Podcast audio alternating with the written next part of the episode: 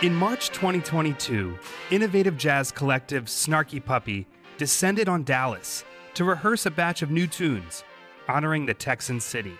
The group then took the stage for 16 shows, recording the material before a live audience for their new album, Empire Central. You know, we started in Denton as college music students, but really the soul of the band to me started to form in Dallas.